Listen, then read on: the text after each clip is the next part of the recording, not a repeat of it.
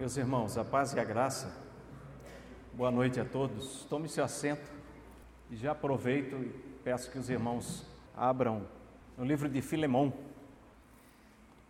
E nessa noite, então, nós iniciaremos uma exposição acerca do livro de Filemom, esse pequeno livro, tão, às vezes, não diria desconsiderado, é pelo tamanho dele, como ele está entre Tito e Hebreus, né? Por vezes a gente vira a página de Tito, vai direto para Hebreus e acaba perdendo esse tesouro precioso que existe dentro desses 25 versículos. Então, a minha oração é que Deus nos ajude a extrair verdades profundas aqui e que elas sirvam, então, como instrumento para a nossa vida prática cristã. Vamos ler?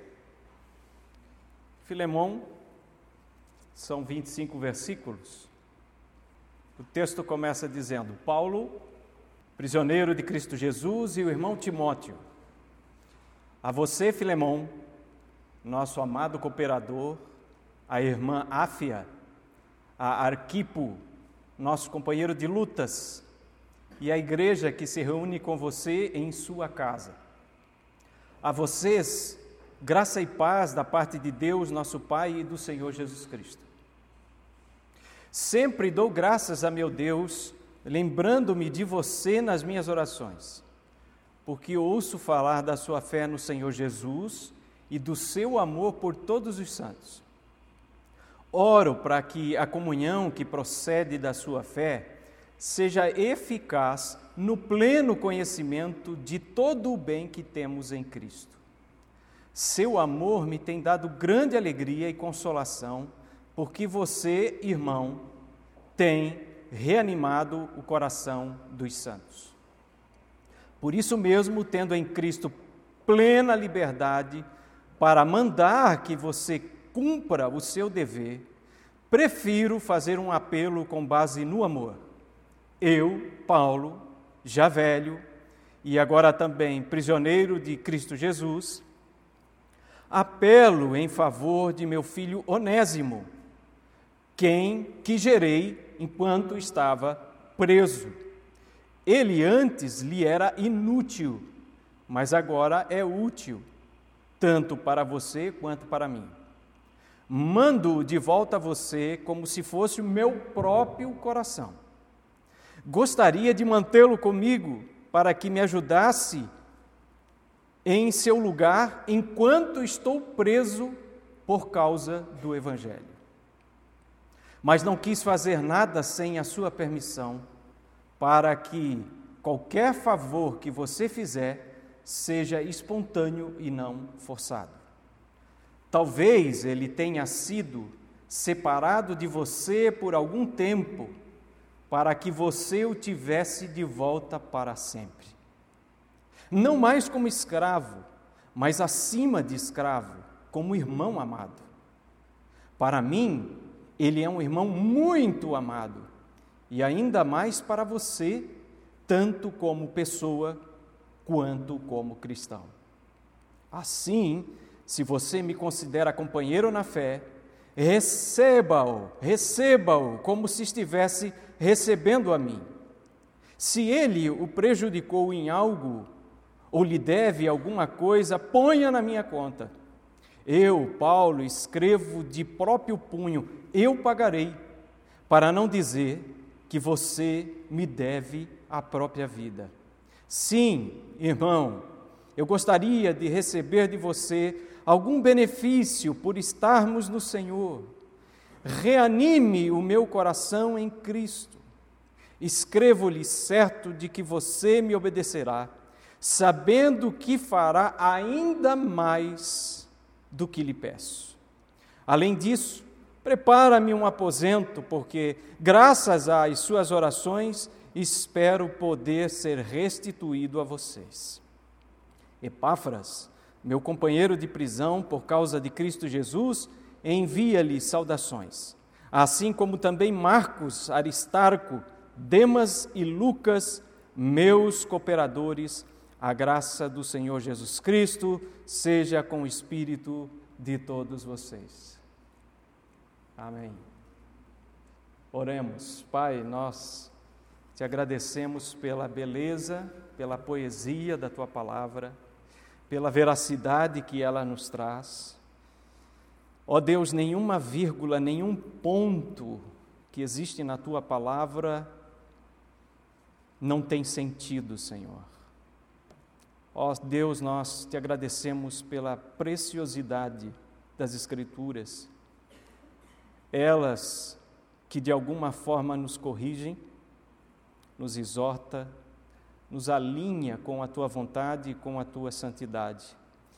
Ó Deus, ajude-nos a extrair tesouros preciosos que com certeza o Senhor deixou inserido nessa pequena carta para a tua glória, Senhor, e para a edificação da tua igreja local. Essa é a minha oração em nome de Jesus. Amém e amém. Irmãos, vamos passear pela carta de Filemom. Nós temos aí 25 versículos. Obviamente, nós vamos dividir essa carta em duas partes. Hoje nós falaremos do versículo 1 até o versículo 7, que é a parte introdutória dessa carta, onde Paulo faz as suas considerações, ou a sua apresentação, e também ele faz uma ação de graças e faz uma oração em favor de Filemom, e a partir do versículo 8, ele começa então a expor exatamente qual é a intenção dessa carta. O fato é, meus irmãos, que a carta de Paulo a Filemom é uma das cartas mais pessoais do apóstolo Paulo. É nessa pequena carta que Paulo revela, então, muito da sua alma, do seu coração. É por meio dela que nós temos, então, a oportunidade de ter um conhecimento melhor acerca do caráter de Paulo e da sua personalidade.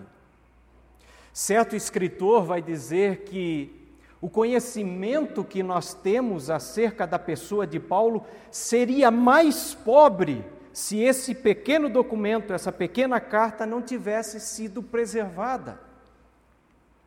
Além de ser uma carta muito pessoal, essa é a carta paulina mais curta. O original grego tem 335 palavras.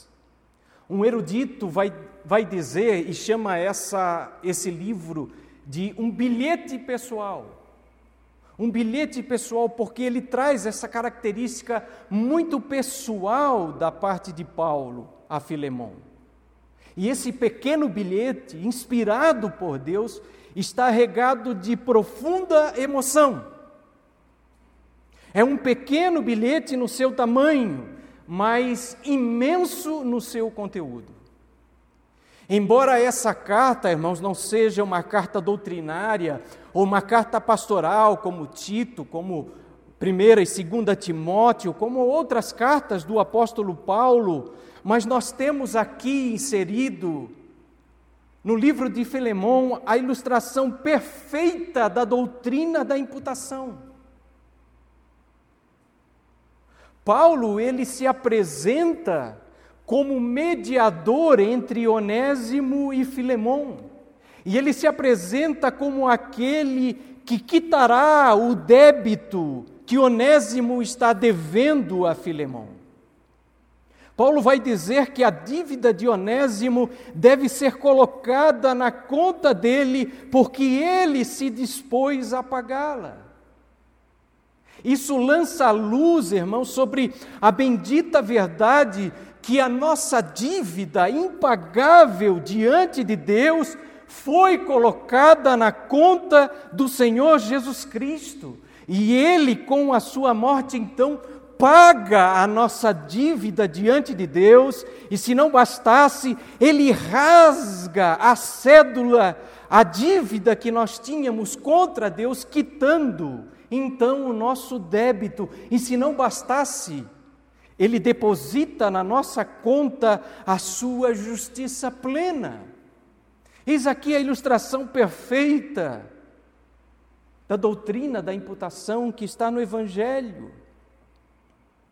Talvez Paulo, irmãos, tenha escrito inumeráveis cartas pessoais para muitos irmãos, para resolver questões doutrinárias, talvez, ou questões pessoais. Contudo, essa pequena carta nos foi preservada dentre talvez uma ampla variedade de outras cartas do apóstolo, por isso que nós devemos considerá-la como um tesouro precioso.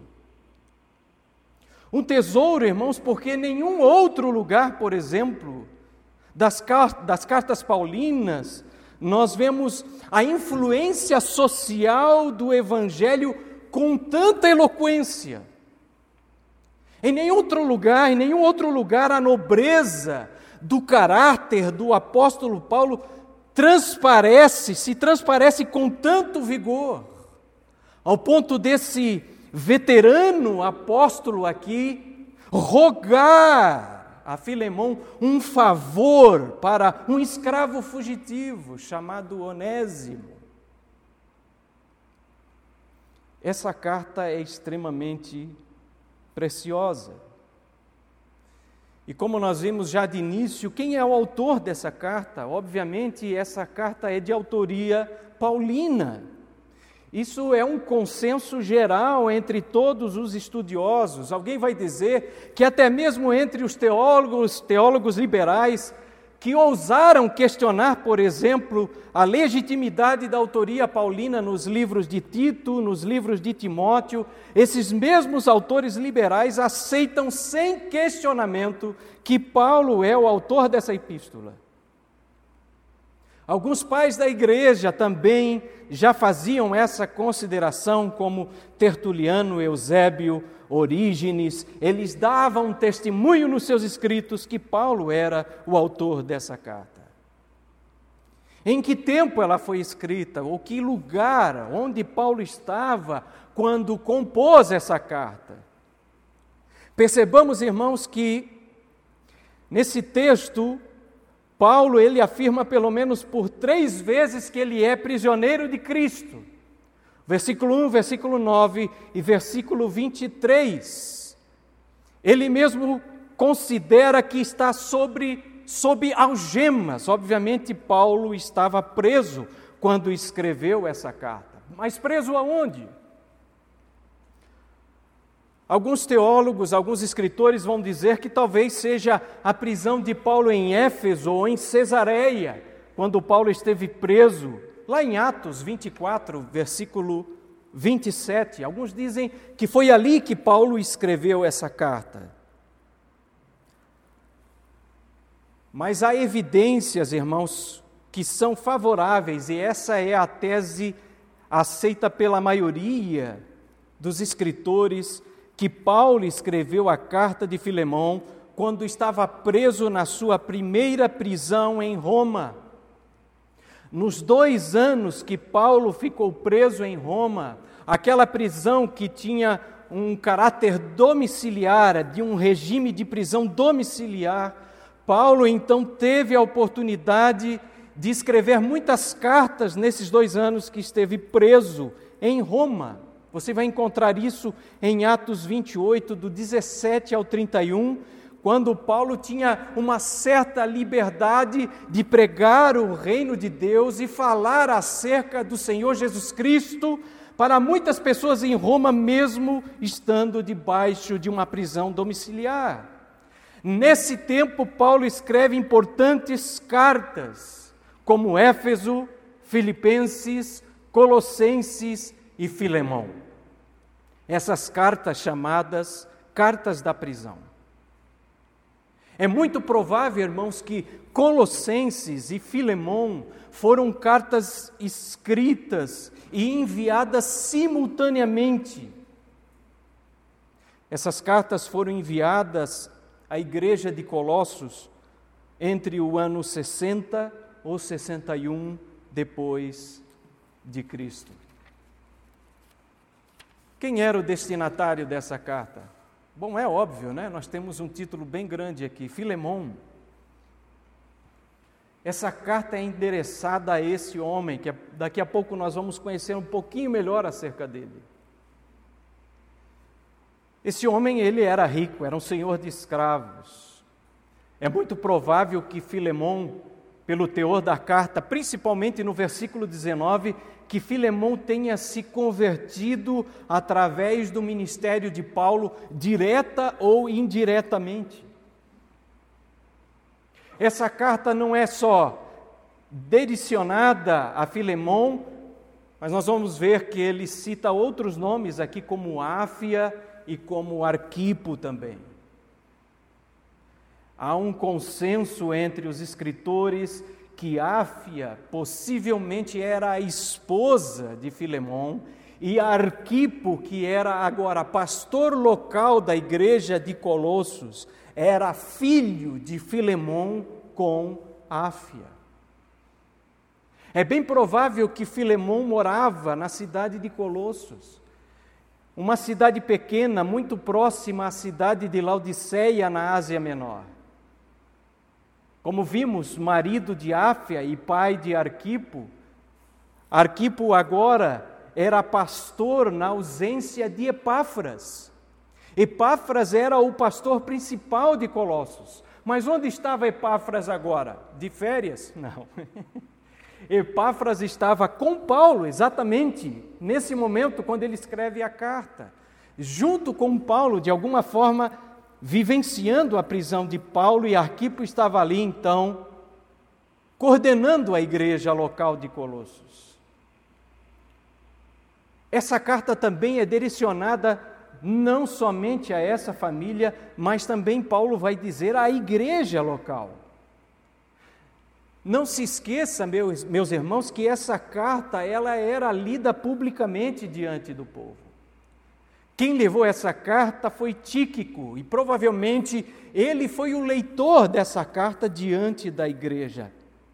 Paulo direciona essa carta então a uma família comum de uma pequena cidade, a esses membros chamados Filemom, Áfia, Arquipo, direciona também a igreja, e obviamente nós temos um outro personagem importante aqui chamado Onésimo, que ele vai começar a falar sobre ele somente depois do versículo 8. Quem era este homem, né? Membro de Colossos. Tudo indica, irmãos, que a igreja funcionava na casa dele. Ele emprestava a sua casa como local de reunião. Provavelmente Filemom, ele deve ter conhecido a Cristo através do ministério de Paulo, quando Paulo esteve em Éfeso. Quando nós lemos Atos 19, por exemplo, nós vamos ver que Paulo se estabeleceu durante 3 anos em Éfeso, na sua 3ª viagem missionária. E Paulo faz a lembrança dessa conversão, dessa escolha de Filemom por Cristo. Pelo menos por inferência, nós entendemos lá no versículo 19. É bem provável que de Colossos, Filemom tenha recebido a influência do evangelho pregado por Paulo em Éfeso, que ficava a 160 quilômetros de Colossos. Então é fácil deduzir por essa carta, irmãos, que Filemom, esse homem de posses, era um homem que, a partir da sua conversão, torna-se um cooperador do evangelho juntamente com o apóstolo Paulo, provavelmente cedendo parte das suas posses, das suas riquezas, como a sua própria casa. Qual era o cenário da época quando Paulo escreve acerca desse escravo fugitivo? Irmãos, a escravidão era parte integral do mundo antigo. Era parte integral. Toda a sociedade naquela época estava edificada sobre a escravidão. Um comentarista vai dizer que no Império Romano havia mais de 60 milhões de escravos só no 1º século. A sociedade naquela época vivia sobre a forte tensão e medo de uma rebelião por parte desses escravos, porque naquela época eles eram a maioria absoluta. Por essa razão, então, por esse temor, os escravos, então, eles eram extremamente oprimidos. Sempre que um escravo esboçasse algum tipo de rebeldia, ele era imediatamente eliminado por conta do medo de uma rebelião que a sociedade tinha. E quando um escravo conseguia escapar, por exemplo, ao ser capturado, certo comentarista vai dizer que esse escravo, ele era marcado com ferro em brasa na testa com a letra de fugitivo. O seu senhor tinha todo o poder pelas leis romanas de castigá-lo. E se ele quisesse, levaria esse escravo à morte e poderia até mesmo crucificá-lo como castigo. O comentarista William Barclay vai dizer que um escravo naquela época não era considerado uma pessoa, mas era considerada uma ferramenta viva. Qualquer senhor de escravo tinha o direito de vida e de morte sobre esses escravos. É nesse contexto que Paulo, então, está pedindo um favor imensurável em favor de alguém que agora torna-se um irmão na fé, um escravo fugitivo. Esse é o propósito da carta de Paulo. Obviamente, nós encontramos outros sentidos práticos dentro dessa carta. Mas o objetivo primário aqui, o propósito dessa carta é que Paulo escreve essa carta para reenviar Onésimo de volta a Filemom, Onésimo, que era esse escravo fugitivo e agora convertido a Cristo, ele deve voltar então ao seu senhor que morava em Colossos. Possivelmente, irmãos, Onésimo, além de fugir da casa do seu senhor, ele também tinha subtraído alguns pertences de Filemom. É bem provável que na sua fuga ele torna-se duplamente culpado. Além de fugir, ele subtrai, ele rouba algumas coisas, talvez dinheiro, pertences, roupas, cavalos, para fugir da região onde morava e se ocultar em Roma. Como eu disse, segundo a lei romana, ele poderia ser preso, torturado e morto. Contudo, irmãos, a maravilhosa graça de Deus, Onésimo fugindo da escravidão, por providência divina, ele encontra a verdadeira liberdade em Cristo Jesus. E Paulo agora roga em nome do amor, para que Filemom, então, receba Onésimo não mais como escravo, mas como um irmão. E Paulo faz esse trocadilho. Onésimo quer dizer útil, que se tornou, então, em algum momento na vida de Filemom, alguém inútil. Paulo vai dizer, se antes Onésimo lhe parecia inútil, agora no Senhor ele é útil. Porque não há um filho de Deus inútil sobre essa terra. Paulo, então, vai argumentar dizendo que se Onésimo era alvo de severa disciplina, agora ele deveria ser recebido com amor por parte de Filemom, assim como ele fosse receber o próprio apóstolo Paulo. A própria pessoa do apóstolo Paulo.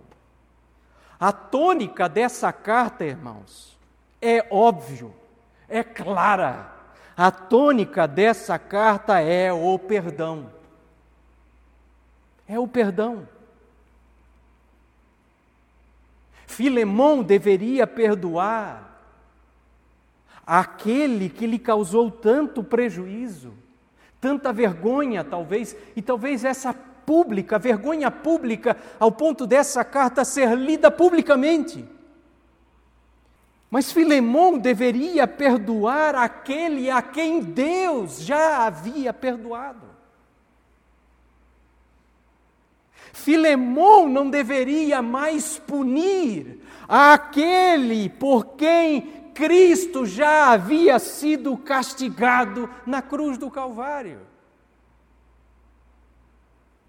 Filemom deveria receber Onésimo agora como um filho, como um irmão em Cristo, e não mais como um escravo que lhe havia desonrado. E como é que Paulo resolve esse dilema?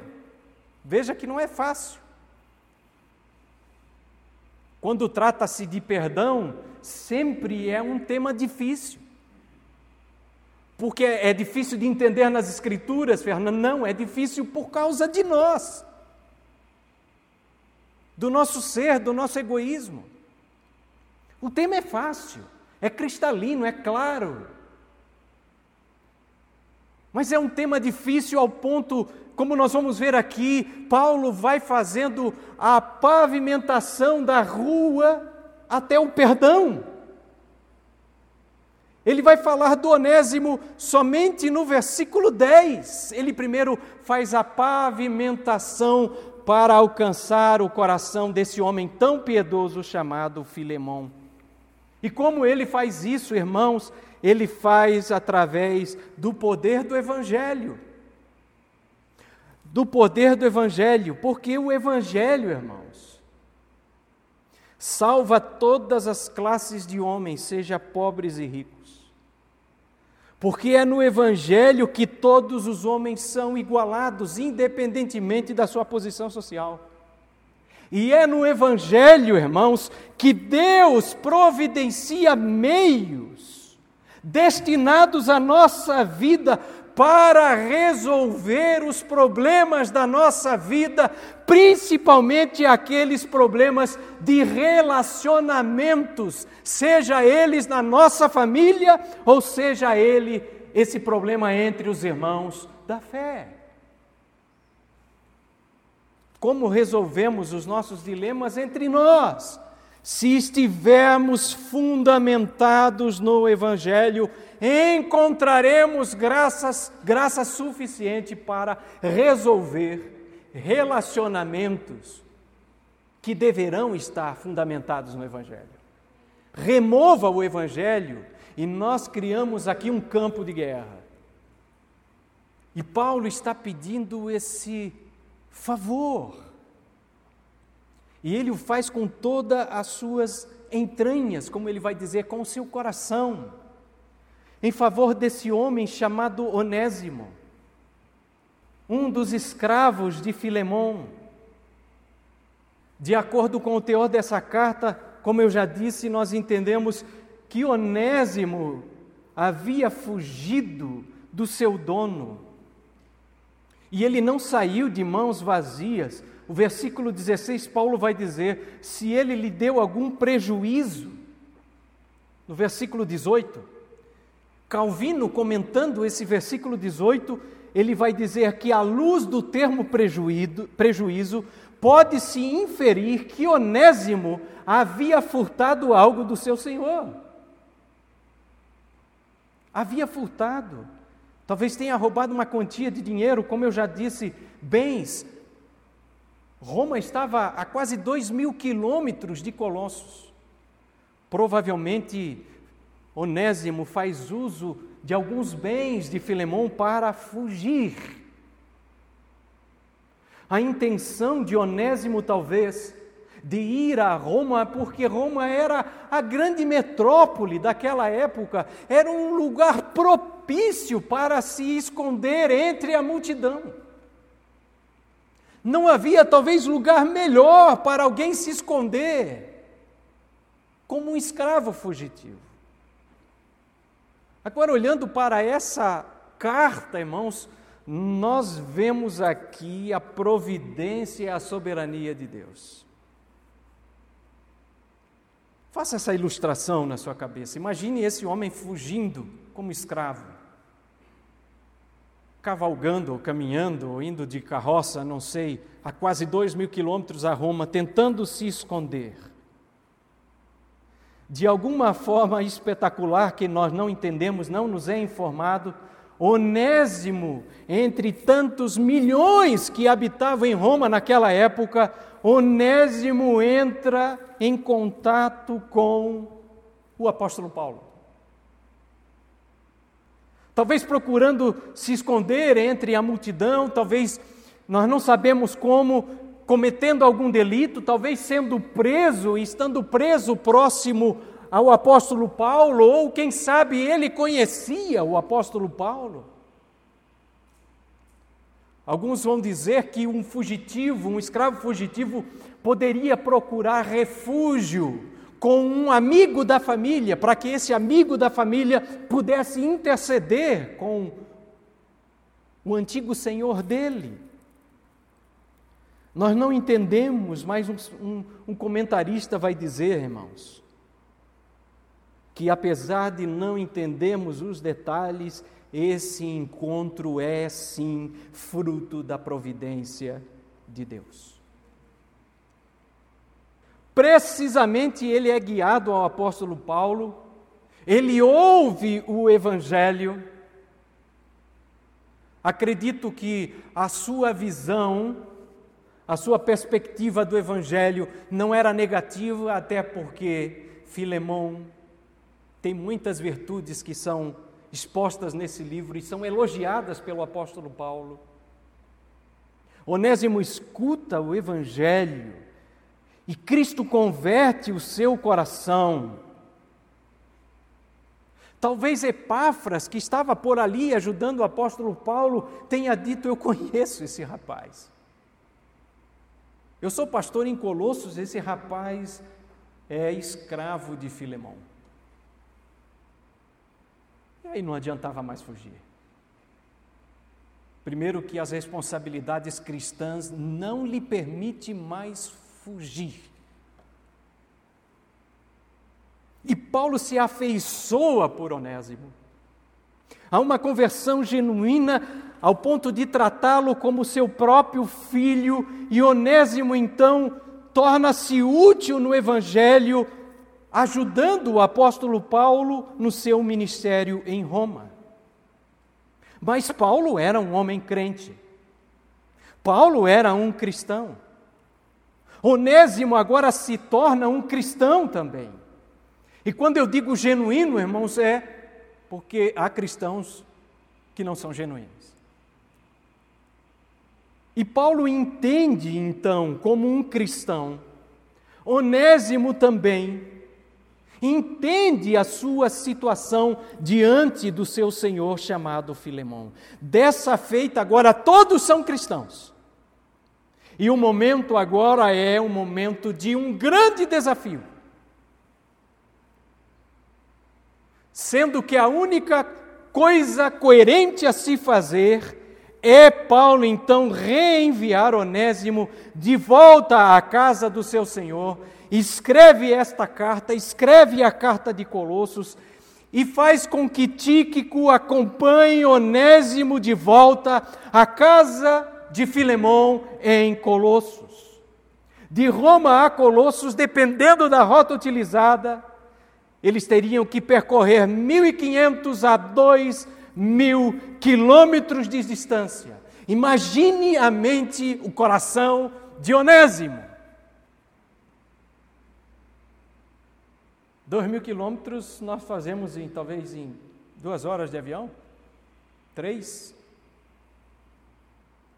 Mas naqueles tempos foram vários dias.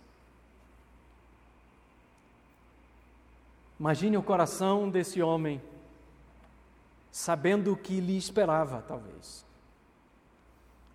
Mas prontamente, desafiado por sua fé e desafiado pelo apóstolo Paulo, ele retorna para a sua casa. Qual é o desfecho dessa história? Talvez a primeira pergunta que nos vem à mente: Filemom de fato perdoou o escravo fugitivo? Nós não sabemos. Não está escrito o final da história. Particularmente, assim como outros escritores, eu acredito que sim. pelas evidências que temos.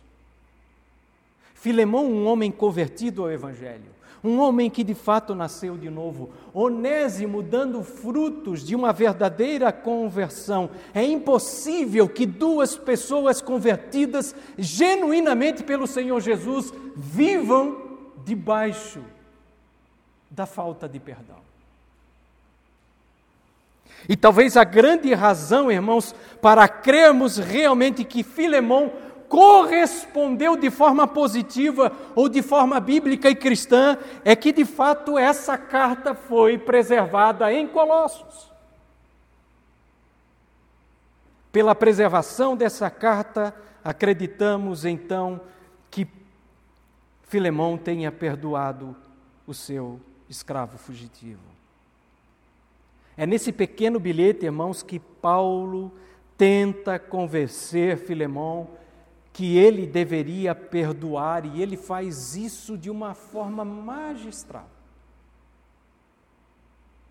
Evocando de forma, às vezes, até meio subjetiva, o valor do Evangelho, mostrando a Filemom que ele deveria perdoar assim como Deus nos perdoou.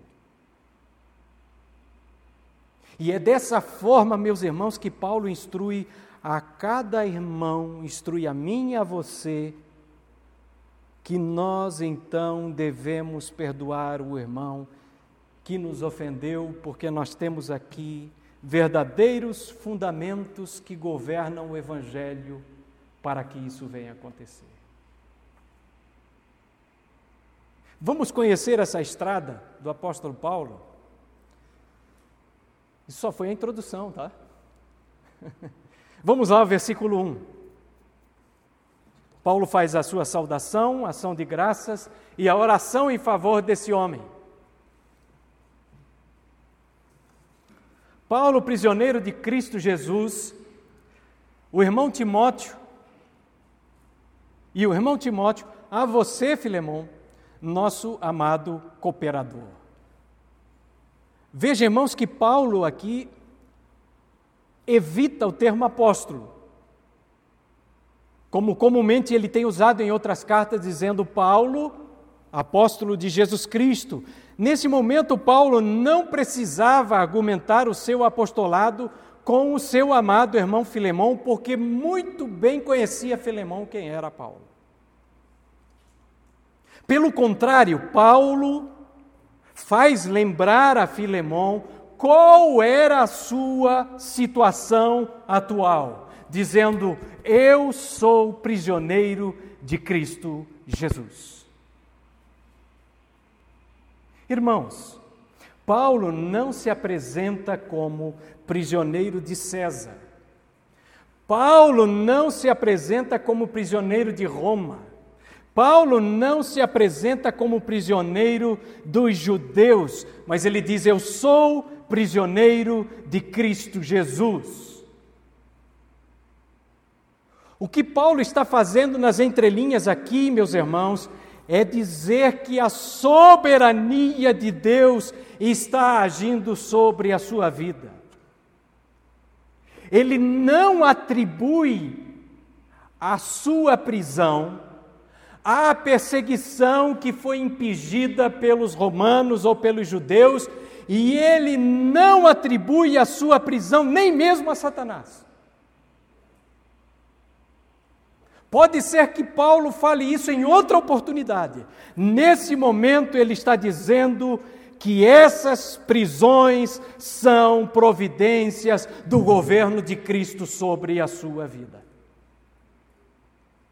Mesmo debaixo de algemas, a prisão não era para Paulo uma razão de desânimo. Pelo contrário, aos Filipenses ele vai dizer no capítulo 1, versículo 12, que a sua prisão, irmãos, aquilo que aconteceu com ele tem servido para o progresso do Evangelho. Paulo menciona a si mesmo como prisioneiro de Cristo, dizendo que Deus é soberano até mesmo daqueles momentos de dificuldade, sabendo que aquela prisão estava debaixo dos decretos divinos. Talvez Paulo inicie essa carta chamando a si mesmo de prisioneiro. Talvez ele estivesse indiretamente ou diretamente insinuando a Filemom. Agora estou parafraseando, dizendo o seguinte: Filemom, eu sou prisioneiro de Cristo. Comparado ao sacrifício que eu vou fazer a você, ao pedido que eu vou fazer a você, depois de eu pavimentar aqui essa rua, a Rua do Perdão, eu sou prisioneiro de Cristo. Eu sei que o pedido que eu estou fazendo a você não é fácil, mas saiba que sempre há alguém em situação pior que você. Na fila das dificuldades sempre tem alguém na nossa frente. E nesse caso, Paulo não estava só, ele tinha o companheirismo do seu fiel discípulo Timóteo. E ele direciona essa carta então a Filemom. Nós já falamos um pouco dele, um homem rico, abastado, habitante de Colossos, senhor de escravos, provavelmente com uma casa ampla ao ponto de albergar a igreja local, a igreja de Colossos na sua casa. E Paulo faz duas atribuições importantes aqui a esse homem, chamando ele de nosso amado e de cooperador. Nosso amado. Filemom era amado porque estava em Cristo. Filemom é amado por Paulo e por Timóteo. E provavelmente, irmãos, Filemom era amado por todos os crentes que o conheciam.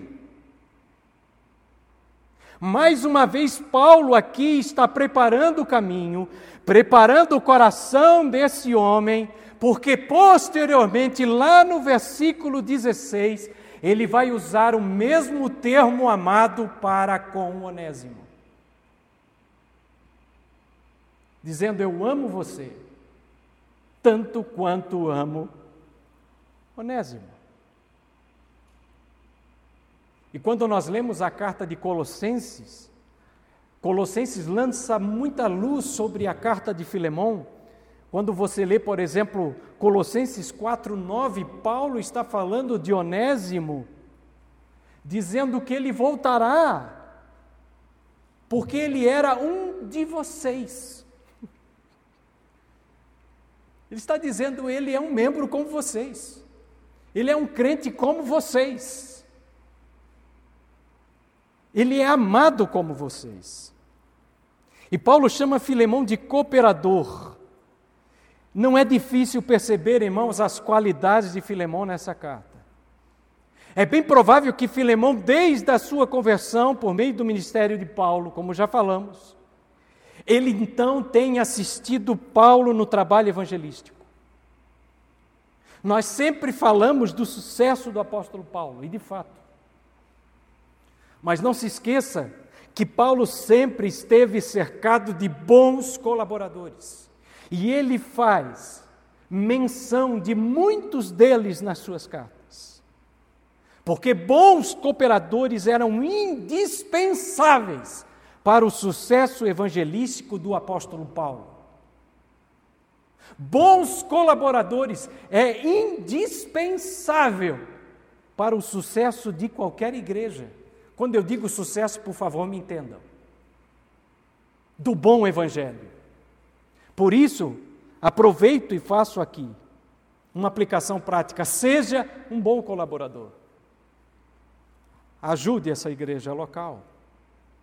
Filemom era esse destinatário. Haviam outros. Versículo 2. A irmã Áfia, a Arquipo. E veja o que ele diz de Arquipo, nosso companheiro de lutas. E a igreja que se reúne com você em sua casa. Irmã Áfia, comumente aceita como a esposa de Filemom. É uma tese não comprovada, mas aceita. Arquipo, comumente aceito como filho de Filemom. E como Paulo faz menção elogiosa a Arquipo, chamando Arquipo de companheiro de luta. Esse é um tratamento que Paulo vai dar apenas a outra pessoa. Ele dá a Arquipo e ele dá a Epafrodito. Em Filipenses capítulo 2, versículo 25, chamando Epafrodito também de companheiro de lutas. No original grego aqui, irmãos, Paulo chama Arquipo de colega soldado. Colega ou amigo soldado. Paulo está remetendo aqui uma metáfora, como ele sempre faz em muitas vezes, uma metáfora militar. Ele está evocando aqui as lutas de um soldado, as privações de um soldado e a subserviência de um soldado ao seu comandante. Está dizendo que Arquipo também é um soldado de Cristo e sobre ele está o comandante chamado Cristo Jesus. Como floreiam hoje em dia o ministério, né, irmãos? Talvez se hoje existisse um título, né, de soldado sofredor, ninguém se ofereceria ao ministério. Hoje as pessoas querem, né, títulos pomposos para si, né? E aí ele fala sobre a igreja. Essa carta também é direcionada à igreja no versículo 2. Temos que entender que no primeiro, segundo, terceiro século, irmãos, não era comum ainda as igrejas cultuarem em templos. Elas faziam isso em casas, nos lares. Algumas casas até eram adaptadas de forma que pudesse albergar igrejas. Quando Paulo fala a igreja, mais uma vez, é prova da hospitalidade de Filemom que estava na sua casa.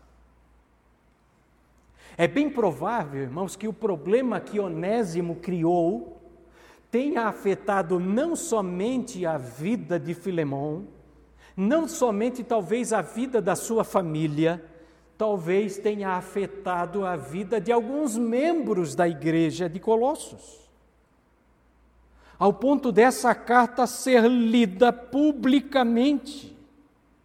Visto agora que Onésimo era um cristão, toda a assembleia local precisava ter uma nova visão acerca daquele escravo fugitivo. E no versículo 4, Paulo começa dizendo, continua dizendo: a vocês graça, a vocês e paz de Deus, nosso Pai, e do nosso Senhor Jesus Cristo. Irmãos, nós precisamos olhar para as Escrituras não como uma mera repetitividade do apóstolo, ou como um floreio, né? Ou como um romantismo da parte dele. Paulo sabe o que está dizendo. E sabe o que significa essas palavras: graça a Filemom, a Áfia, a Arquipo e a toda a congregação. Graça, aquele favor ativo de Deus, um favor espontâneo e imerecido, que ninguém merecia, mas Deus, por sua misericórdia, estava operando graça sobre aquela igreja. E quando Deus opera a graça sobre uma igreja, o resultado é a paz. A paz que Paulo está falando aqui, a paz da reconciliação com Deus. Não havia mais a ira do Senhor pairando sobre aqueles irmãos, eles agora haviam sido reconciliados por meio de Cristo com Deus. E, obviamente, com a chegada de Onésimo, a paz de Deus deveria estar em evidência no coração deles. Porque é uma grande diferença,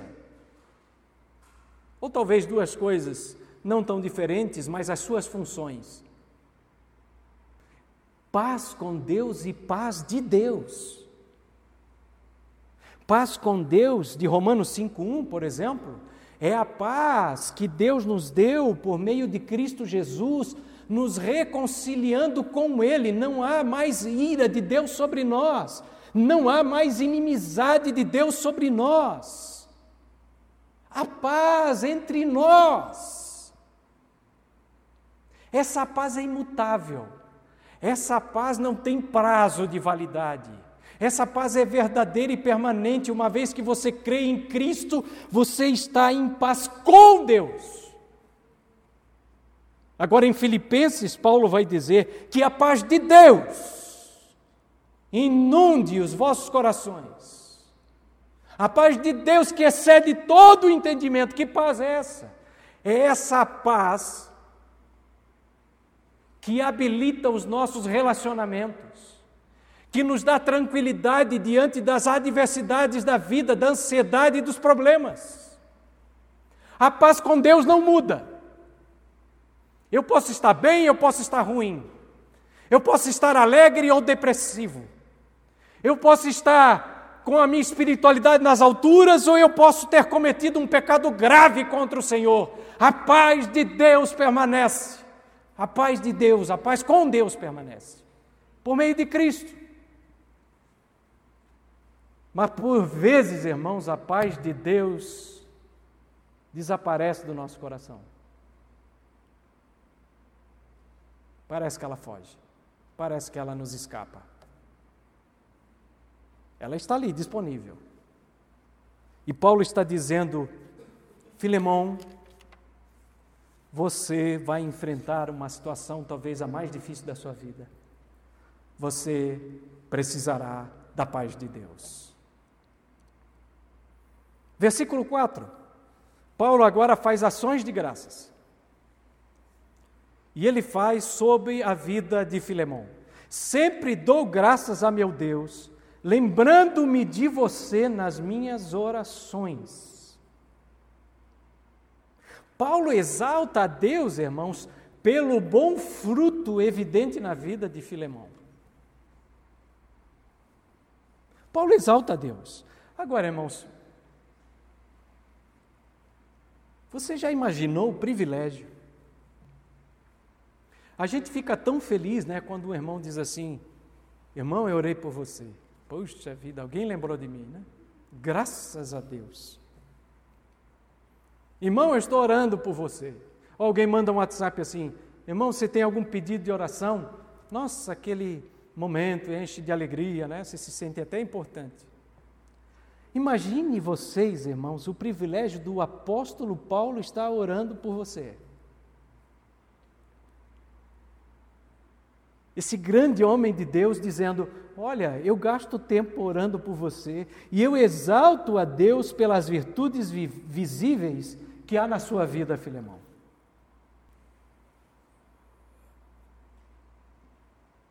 Paulo, ele mostra um costume que ele tem em relação aos seus irmãos aqui. Paulo, ele reconhece as virtudes dos irmãos na fé. E Paulo faz esse reconhecimento de forma pública e elogiosa. Não se esqueça que essa carta foi lida diante da congregação de Colossos. Eu dou graças quando eu lembro de você, Filemão. Irmãos, nós somos rápidos para as críticas e tardios para o reconhecimento de virtudes, talentos e da manifestação do fruto do Espírito Santo na vida dos nossos irmãos e, digo mais, na vida dos nossos familiares. Reconhecer as virtudes de Deus em um irmão é ter, irmãos, uma visão elevada de Deus. Ah, mas elogiar não é pecado, irmão Fernando? Bajulação é. Mas quando eu enxergo a operação de Deus na tua vida, na minha vida,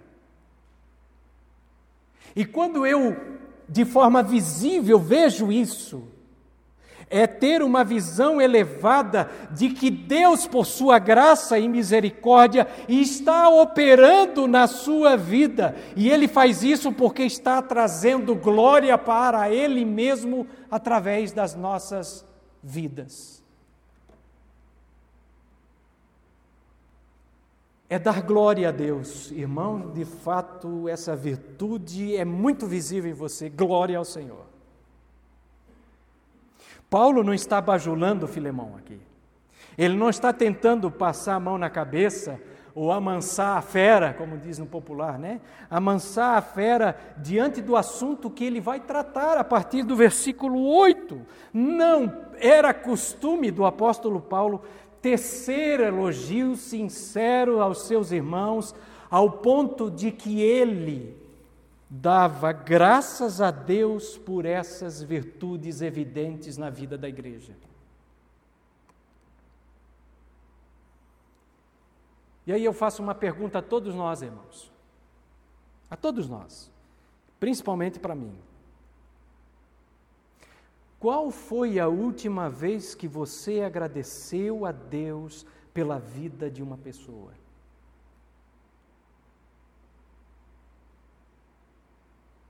Qual foi a última vez que você agradeceu a Deus pela vida de uma pessoa?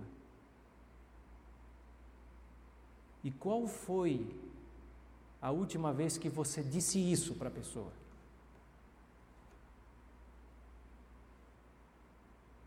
Irmãos, há certas virtudes dentro da humildade cristã que elas só serão reconhecidas no indivíduo através da ótica do outro. Não é lisonja, não é bajulação. É o reconhecimento daquelas virtudes que glorificam a Deus. Por vezes, esse irmão precisa ouvir de você o quão útil ele tem sido para você. O quão importante tem sido o seu ensinamento para ele. O quão importante a sua fé, a fé desse irmão tem sido um motivo para você seguir em frente. Paulo faz isso. Ele reconhece as virtudes desse querido irmão chamado Filemom. E no versículo 5 ele continua: porque ouvi falar da sua fé no Senhor Jesus Cristo e do seu amor para com todos os santos, da sua fé no Senhor Jesus Cristo e do seu amor por todos os santos. Eu estou ouvindo aqui em Roma isso. Eu estou a 2.000 quilômetros de você, mas eu ouvi isso. De quem? Talvez de Epáfras, que era pastor em Colossos. Tíquico, que estava com ele ali, talvez conhecia Filemom, ou quem sabe até mesmo do escravo fugitivo.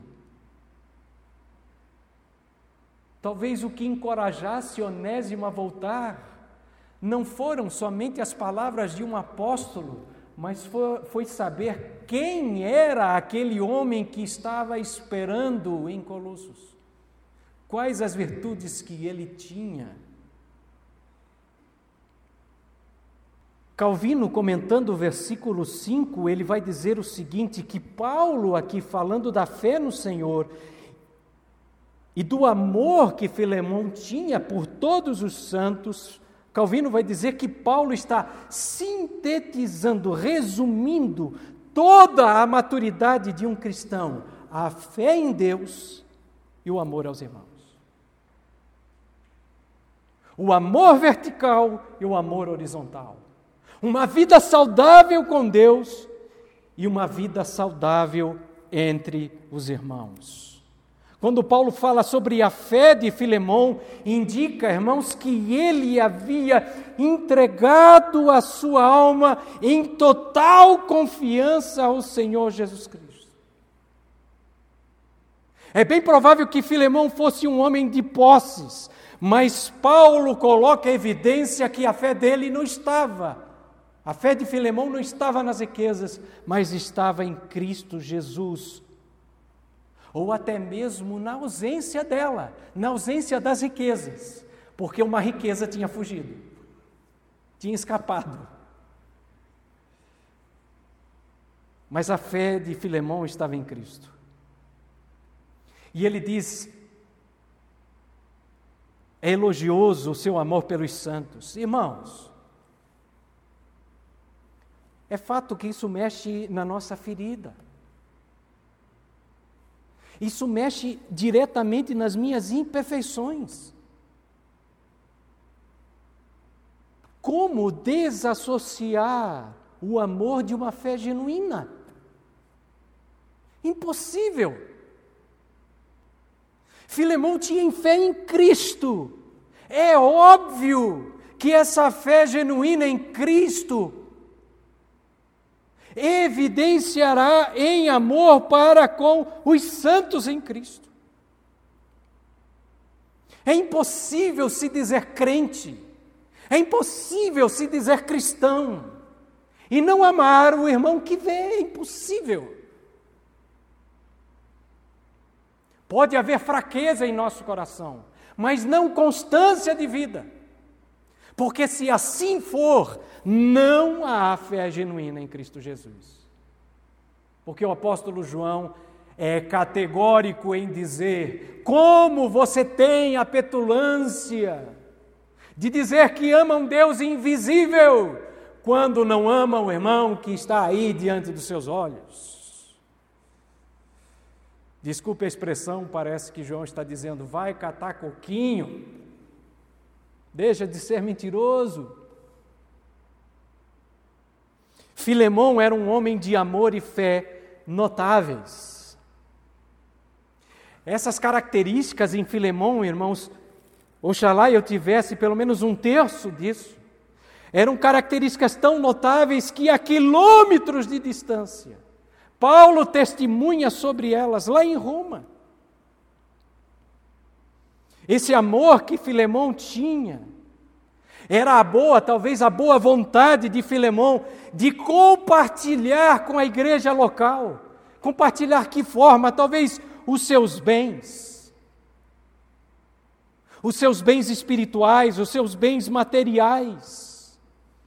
Filemom fazia muitas contribuições espirituais para com aquela pequena comunidade.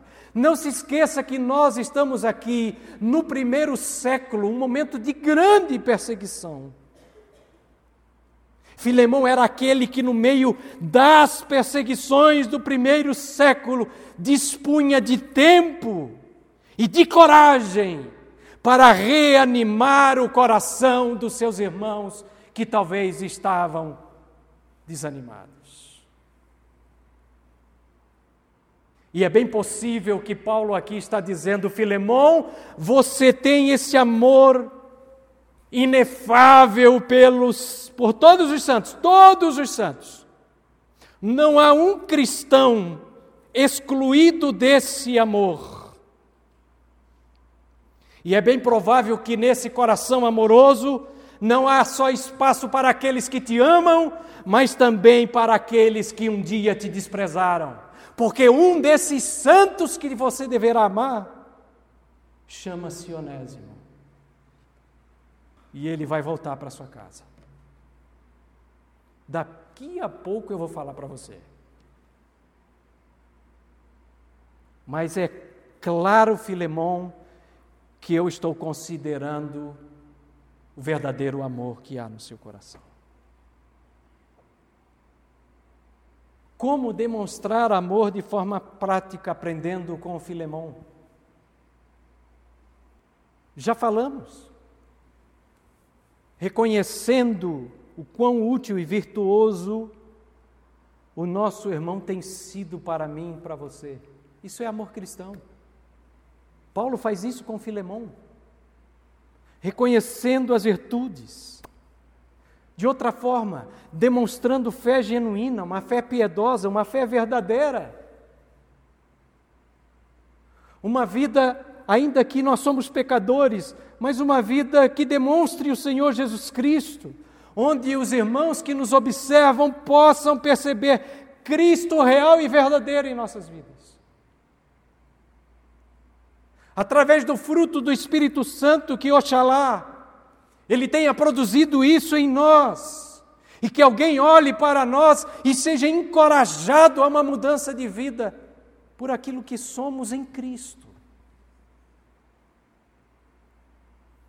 De outra forma, é servindo a igreja local, é contribuindo com a igreja local, é sendo hospitaleiro, irmãos. Abra a sua casa para o Evangelho por conta do amor que há no seu coração. Gaste seu tempo com os irmãos, reanime os desanimados, chore com os que choram, alegre-se com os que se alegram. Expresse amor cristão no cuidado da sua casa, como o próprio Filemom fez, sendo que Áfia e Arquipo são citados nessa carta. E talvez, irmãos, a maior demonstração que Filemom talvez fez isso em muitas vidas e talvez faria agora numa situação atípica, a maior forma de demonstrar amor aos nossos irmãos é perdoando as suas falhas. E aí Paulo faz uma oração em favor de Filemom. Me acompanhe lá, versículo 6. Veja que Paulo já reconheceu as habilidades de Filemom, as virtudes de Filemom. Aí eu faço a pergunta: qual é a razão de orar de novo por um homem desse, meu Deus do céu? Só tem elogios da parte de Paulo, no entanto ele continua dizendo, versículo 6, eu oro para que a comunhão que procede da sua fé seja eficaz no pleno conhecimento de todo o bem que temos em Cristo. Irmãos, esse é o versículo mais difícil dessa carta. Entre os comentaristas, esse não é só o mais difícil, mas é a chave de toda a carta. Veja que Paulo, ele é redundante na sua oração em favor de Filemom. Paulo, ele acaba de evidenciar as virtudes de Filemom, todavia ora para que essas virtudes permaneçam de forma prática na vida de Filemom. Paulo, obviamente, irmão, sabia que Filemom era um homem piedoso. No entanto, Paulo o desafia a caminhar um pouco mais. Paulo sabia que Filemom tinha caminhado 1 milha. Mas daqui a pouco ele teria que caminhar mais 1 milha. Paulo sabia que ele estava exigindo de Filemom a decisão de perdoar ou não perdoar. Porque Paulo ora então por esse homem piedoso, irmãos, o mais piedoso dos homens. Pode cometer erros, falhas e pecados. O mais piedoso dos homens precisam constantemente o exercício do fruto do Espírito Santo, constantemente, progressivamente. Isso significa que nós precisamos constantemente da oração dos nossos irmãos. Hoje eu estou bem. Amanhã pode ser que não. Filemom não era pastor da igreja propriamente dito, era um cooperador. Filemom não estava na postura de um Tito, de um Timóteo, mas Paulo ora por esse irmão comum da igreja. Não é somente pastores, presbíteros que devem ser alvos da sua oração, mas todos os irmãos. E aí Paulo faz essa oração para que a comunhão de Filemom seja eficaz na sua prática. Oro para que a comunhão que procede da sua fé seja eficaz no pleno conhecimento de todo o bem que temos em Cristo Jesus. Irmãos, tudo isso faria sentido. Agora imagine comigo, se Tíquico e Onésimo estivessem na presença da igreja e na presença de Filemom. Imagine os irmãos que eles fizeram uma árdua viagem até Colossos. A igreja está reunida. Era um culto de domingo, talvez. Quem entra à casa de Filemom e pede licença? Tíquico, trazendo os rolos na mão, e juntamente com ele Onésimo. E os dois se sentam na primeira cadeira da igreja. E quem está lá observando tudo isso? Filemão. E aí eu entendo o motivo dessa oração. O que Paulo estava dizendo aqui no versículo 6, irmãos? Paulo estava orando para que Deus enchesse o coração de Filemão com aquele conhecimento que é bom e que provém de Cristo. Paulo estava orando por um conhecimento que faria a comunhão de Filemom mais eficaz. Paulo estava orando para que Filemom soubesse o que fazer em Cristo diante de certas circunstâncias no que diz respeito à comunhão da igreja. Se este conhecimento de Filemão o conduzisse a fazer o bem diante das decisões que ele deveria tomar, isso seria incrivelmente eficaz para a causa de Cristo diante da igreja. O que Paulo estava orando, irmãos, é que Filemão deveria mostrar na prática agora, e não na teoria, a fé que ele tinha em Cristo Jesus. O conhecimento que ele tinha daquilo que Cristo fez por ele. Paulo estava orando para que Filemom, reconhecendo o que Cristo fez por ele, estendesse a sua mão perdoadora a Onésimo, fazendo com que a sua fé fosse extremamente eficiente e eficaz. Paulo estava dizendo, irmãos, a Filemão, ao seu amigo Filemão, olha, você tem demonstrado muitas virtudes cristãs, mas há um bem maior que você precisa fazer. Você tem reanimado o coração dos irmãos, mas se tornar eficaz ainda mais é reanimar um coração de um irmão, Filemão, que está sentado à primeira fila. E esse irmão é Onésimo. Filemão, não basta ter conhecimento teórico. Evidencie de forma prática a sua fé. Faça o bem que você conhece em Cristo. E no versículo 7 ele continua: seu amor tem me dado grande alegria e consolação, porque você, irmão, tem reanimado o coração dos santos. Por que o amor de Filemão traz alegria a Paulo? Alegria e consolo de Paulo por conta da postura cristã de Filemão. Alegria e consolo de saber que Paulo não havia pregado em vão para Filemão, mas que de fato ele estava demonstrando frutos de uma conversão genuína. Alegria e consolo, apesar de estar atrás das grades, Paulo estava feliz que alguém estava dando continuidade à igreja através da vida cristã. Eu estou preso, Filemão, mas você não está. Eu me alegro por saber que você está vivendo o evangelho.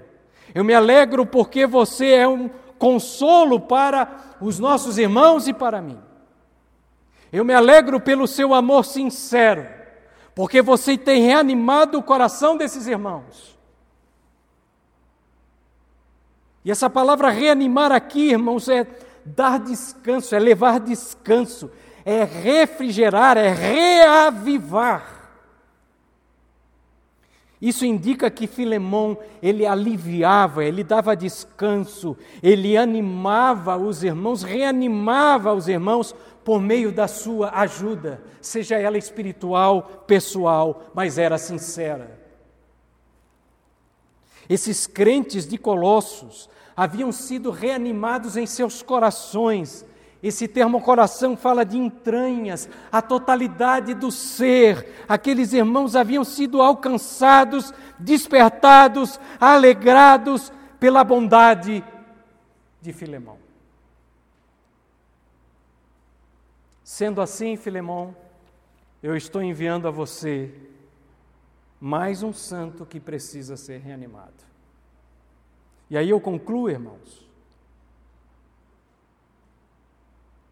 Diante dessa estrada pavimentada que Paulo cria até chegar no assunto, Paulo, ele faz algumas considerações.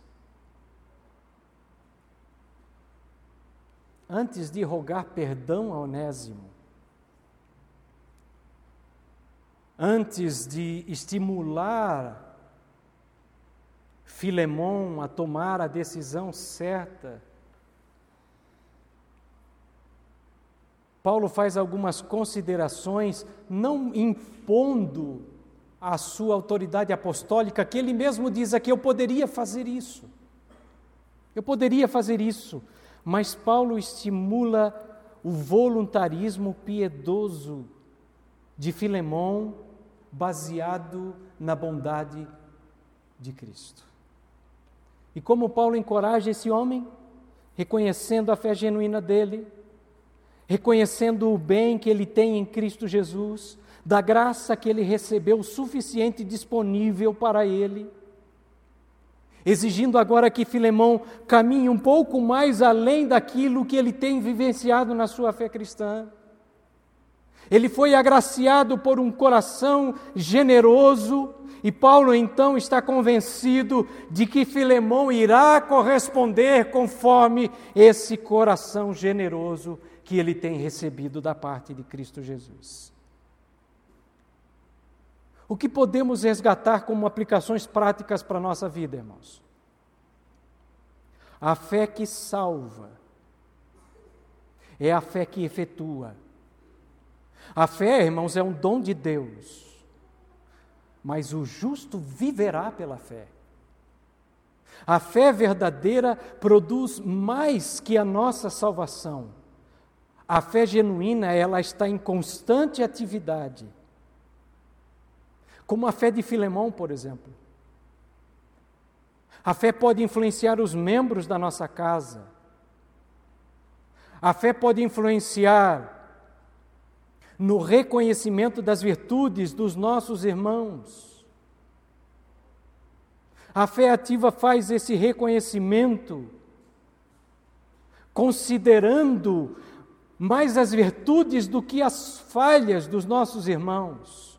As críticas são necessárias, mas na maioria do tempo sejamos assim como Filemom, reanimadores, consoladores, levando descanso ao coração daqueles irmãos que precisam ser reanimados.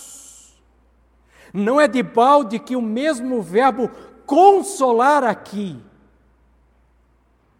do versículo 6, é o mesmo verbo do capítulo 11, versículo 28, quando Cristo promete descanso e consolo. É o mesmo verbo no grego, o mesmo consolo de Cristo. É o mesmo consolo que Filemom está dando ao coração de Paulo. E por fim, irmãos,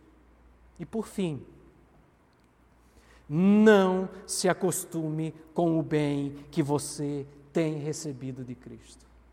Não se acostume com o bem que você tem recebido de Cristo. Por vezes nós esquecemos o que recebemos de Cristo, a bondade de Cristo. É claro que isso não nos apaga da memória. No entanto, irmãos, parece que na efetividade da nossa vida cristã, muitas vezes nós nos esquecemos da bondade que recebemos de Cristo e principalmente na influência que esse conhecimento deve nos trazer diante das adversidades.